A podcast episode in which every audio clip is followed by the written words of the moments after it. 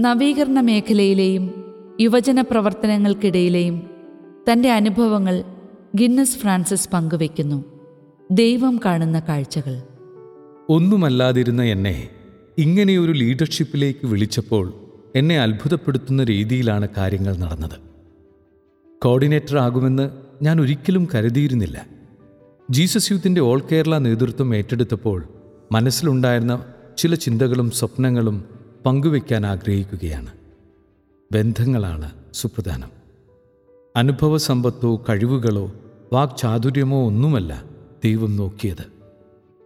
തമാശയായി പറയട്ടെ നോക്കിയാലും ദൈവത്തിനത് കാണാൻ പ്രയാസമായേനെ. ദൈവം കാണുന്ന കാഴ്ചകൾ അങ്ങനെയല്ല എന്നാണ് ഞാൻ തിരിച്ചറിഞ്ഞ കാര്യം. ടെൻഷനുണ്ടായിരുന്നു. കാരണം വലിയൊരു ടീമിന്റെ നേതൃത്വം ഏറ്റെടുത്തുകൊണ്ടും ദീർഘവീക്ഷണത്തോടെ കാര്യങ്ങൾ ചെയ്തും മുൻപരിചയം ഒട്ടുമില്ലായിരുന്നു. എനിക്കാകെ അറിയാമായിരുന്ന ഒരു കാര്യം ആളുകളെ കാണുക അവരുമായി ഇടപഴകുക എന്നതാണ്. ഒരുപക്ഷെ ദൈവം എന്നിൽ നിക്ഷേപിച്ചിരുന്നതും ഞാൻ കണ്ടെത്തിയതുമായ ആ ഒരു നന്മയായിരിക്കും നേതൃത്വത്തിലേക്ക് എന്നെ വിളിച്ചപ്പോൾ ദൈവം എന്നിൽ കണ്ടത്. മുൻകാലങ്ങളിൽ നേതൃത്വത്തിൽ ഉണ്ടായിരുന്നവരെയും സീനിയേഴ്സായിട്ടുള്ളവരെയും നേരിട്ട് കാണുക എന്നതായിരുന്നു ആദ്യപടി. പണ്ടത്തെ പോലെയല്ല ഇപ്പോഴുള്ള ജീസസ് യൂത്ത് എന്ന് പലരും പറയുന്നത് കേൾക്കുന്നുണ്ട്. ഇപ്പോഴത്തെ യൂത്തിനെ പണ്ടത്തെ രീതിയിലേക്ക് എത്തിക്കുക പ്രായോഗികതയല്ല. പല കാലഘട്ടത്തിലും യുവജനങ്ങളും സഭയും സംവിധാനങ്ങളുമെല്ലാം മാറ്റത്തിന് വിധേയമാകുന്നുണ്ട്. അപ്പോൾ നമ്മുടെ പ്രവർത്തനങ്ങളിലൂടെയും ഫെലോഷിപ്പിലൂടെയും ബന്ധങ്ങളെ ഊട്ടിയുറപ്പിക്കുക എന്നതാണ് പ്രധാന കാര്യമായി തോന്നിയിട്ടുള്ളത്. ദൈവവുമായുള്ള ഗാഠമായ ബന്ധം കാത്തുസൂക്ഷിക്കുകയും ചുറ്റുമുള്ളവരോട് നല്ല സൗഹൃദങ്ങൾ സ്ഥാപിക്കുകയും ചെയ്യുന്നവർ നമുക്കിടയിൽ എത്രയോ അധികമുണ്ട്. നേതൃത്വം ഏറ്റെടുത്തതിനു ശേഷം മുന്നോട്ടുള്ള യാത്രയിൽ വിവരിക്കാനാവാത്ത വിധം എത്രയോ വ്യത്യസ്തമായ അനുഭവങ്ങളും ഓർമ്മകളുമാണ് ഉണ്ടായിട്ടുള്ളത്. ടീമിന്റെ ആദ്യ ഒത്തുചേരലിൽ തന്നെ പ്രാർത്ഥിച്ചതിന്റെ ഫലമായിരിക്കണം. ആകെയുണ്ടായിരുന്ന പത്തു ഒരാൾ പഠനവുമായി തിരക്കിൽപ്പെട്ടു പോയെങ്കിലും ചാപ്ലിൻ അച്ഛനും ആനിമേറ്റേഴ്സും ഉൾപ്പെടെ എല്ലാവരും ഒരു മീറ്റിംഗ് പോലും മുടക്കാതെ എല്ലാ മീറ്റിങ്ങിലും പങ്കെടുക്കാനായത്. അതുപോലെ തന്നെ എടുത്തു പറയേണ്ട ഒരു കാര്യം കൊറോണ കാലഘട്ടമാണ്. ഇത്തരമൊരു സാഹചര്യം ഒട്ടും ഫെമിലിയർ അല്ലായിരുന്നു. പക്ഷേ വളരെ അനുഗ്രഹീതമായ കാലഘട്ടവും ഈ കൊറോണ കാലഘട്ടം തന്നെയായിരുന്നു. കാലത്തിന്റെ അടയാളങ്ങൾ. ചെറുപ്പക്കാർ വലിയ ആവേശത്തോടെയും വർദ്ധിച്ച ആഹ്ലാദത്തോടെയും സുവിശേഷ പ്രഘോഷണ പ്രവർത്തനങ്ങളിൽ പങ്കെടുക്കുന്നത് ഈ നാളുകളിൽ കണ്ട ശ്രദ്ധേയമായ കാര്യമാണ്. ആദ്യത്തെ ഒരു വർഷം കേരളത്തിൽ ഒരുവിധം എല്ലാ സ്ഥലങ്ങളിലും സന്ദർശിക്കാനിടയായി. മിനിസ്ട്രികളും ടീമുകളുമൊക്കെയായി ഏകദേശം നാൽപ്പതിലധികം ടീമുകൾ കേരള തലത്തിൽ തന്നെയുണ്ട്. ആ ടീമുകളും അവരുടെ വീടുകളും കുടുംബാംഗങ്ങളെയുമെല്ലാം നേരിട്ട് കാണാനായത് മനസ്സിൽ തങ്ങി നിൽക്കുന്ന ചിത്രങ്ങളാണ്.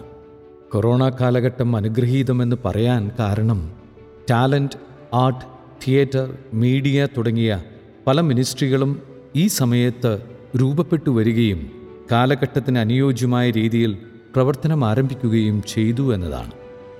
ലിയോ തദേവൂസിനെ പോലുള്ള ചേട്ടന്മാരുടെ നേതൃത്വത്തിലാണ് ഈ മിനിസ്ട്രികൾ രൂപം കൊണ്ടത്.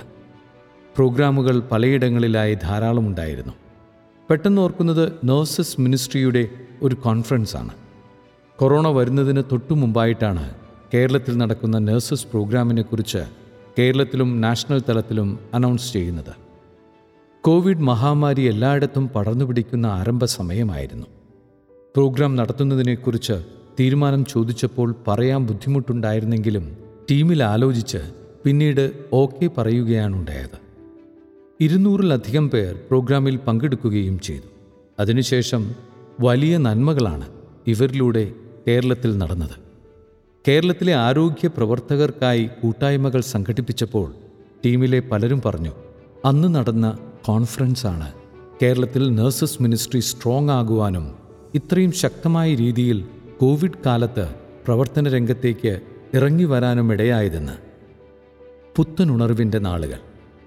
കോവിഡ് കാലമായിരുന്നെങ്കിലും പല സോണുകളിലും ഓൺലൈനിൽ ധാരാളം പ്രോഗ്രാമുകൾ പ്ലാൻ ചെയ്യുന്നുണ്ടായിരുന്നു. ഈ സമയത്തൊക്കെ കോവിഡ് മഹാമാരിയുടെ ഗൗരവം പറഞ്ഞുകൊണ്ട് തന്നെ രൂപപ്പെട്ടുവരുന്ന പുതിയ തുടക്കങ്ങളെയും സംരംഭങ്ങളെയും തുറന്ന മനസ്സോടെ കാണാനും നിരുത്സാഹപ്പെടുത്താതെ എല്ലാവരോടും യെസ് പറഞ്ഞ് പരിപാടികൾ നടത്തുകയും ചെയ്തത് ഞങ്ങളെയും അത്ഭുതപ്പെടുത്തി. ലോകം മുഴുവൻ നിശ്ചലമാവുകയും ആളുകൾ പുറത്തിറങ്ങാതെ വീടുകൾക്കുള്ളിൽ തന്നെ കഴിയുന്ന സമയം മാസ്കും സാനിറ്റൈസറും സാമൂഹിക അകലവുമാണ് എല്ലായിടത്തും പ്രധാന വിഷയം. പ്രോഗ്രാം പോയിട്ട് പുറത്തിറങ്ങാൻ ഭയപ്പെടുന്ന ഈ നാളുകളിൽ പല മിനിസ്ട്രികളും ഓൺലൈൻ പരിപാടികളുമായി രംഗത്ത് വന്നത് ആ സമയത്ത് പുത്തൻ ഉണർവിന് കാരണമായി. ധാരാളം ആളുകൾ പങ്കെടുക്കുന്ന വ്യത്യസ്തമായ പ്രോഗ്രാമുകൾ ഓൺലൈനിൽ നടന്നു. ഇന്ന് നമുക്ക് ഓൺലൈനിൽ മീറ്റിങ്ങുകളും പ്രോഗ്രാമുകളും സർവസാധാരണയായി. സത്യം പറഞ്ഞാൽ കൊറോണ കാലം അനുഗ്രഹങ്ങളുടെ കാലഘട്ടമായിരുന്നു എന്ന് പറയാൻ കാരണം അതാണ്. ചില പ്രശ്നങ്ങൾ അഭിമുഖീകരിക്കേണ്ടി വന്നപ്പോഴും കൃത്യമായ തീരുമാനങ്ങൾ എടുക്കേണ്ടി വന്നപ്പോഴുമൊക്കെ ദൈവം ചെറുപ്പക്കാരിലൂടെ വിസ്മയകരമായ രീതിയിൽ പല കാര്യങ്ങൾക്കും തീരുമാനവും പരിഹാരവുമൊക്കെ ഉണ്ടാക്കിയത് അത്ഭുതത്തോടെയാണ് ഞങ്ങളെല്ലാവരും കണ്ടത്. ഒരു ഡോർ ഓപ്പണിംഗ് ആണ് നമ്മൾ നടത്തുന്നത്. ഇതിനു മുൻപത്തെ കോർഡിനേറ്റേഴ്സ് പറഞ്ഞു തന്നിട്ടുള്ള പല കാര്യങ്ങളും എന്നെ വളരെയധികം സഹായിച്ചിട്ടുണ്ട്. ഏതൊരു ടീമിലും നമ്മൾ കടന്നു ചെല്ലുന്നത് കർത്താവിനോടൊപ്പമാണെങ്കിൽ അവിടെ നിന്ന് തിരികെ പോരുന്നതും കർത്താവിനോടൊപ്പം തന്നെ ആയിരിക്കണം എന്നതാണ്. ടീമിലെന്നല്ല ജോലിസ്ഥലത്തും മറ്റെവിടെയായാലും ഒരാളൊരു പ്രശ്നവുമായി വന്നാൽ പ്രശ്നത്തെക്കാളുപരി പരിഹാരമാണ് നാം കാണേണ്ടത്. സഭയെ സ്നേഹിക്കുന്ന ആർജവുമുള്ള ഇത്തരം യുവ നേതൃത്വങ്ങൾ നമുക്കിടയിൽ എക്കാലവുമുണ്ട്.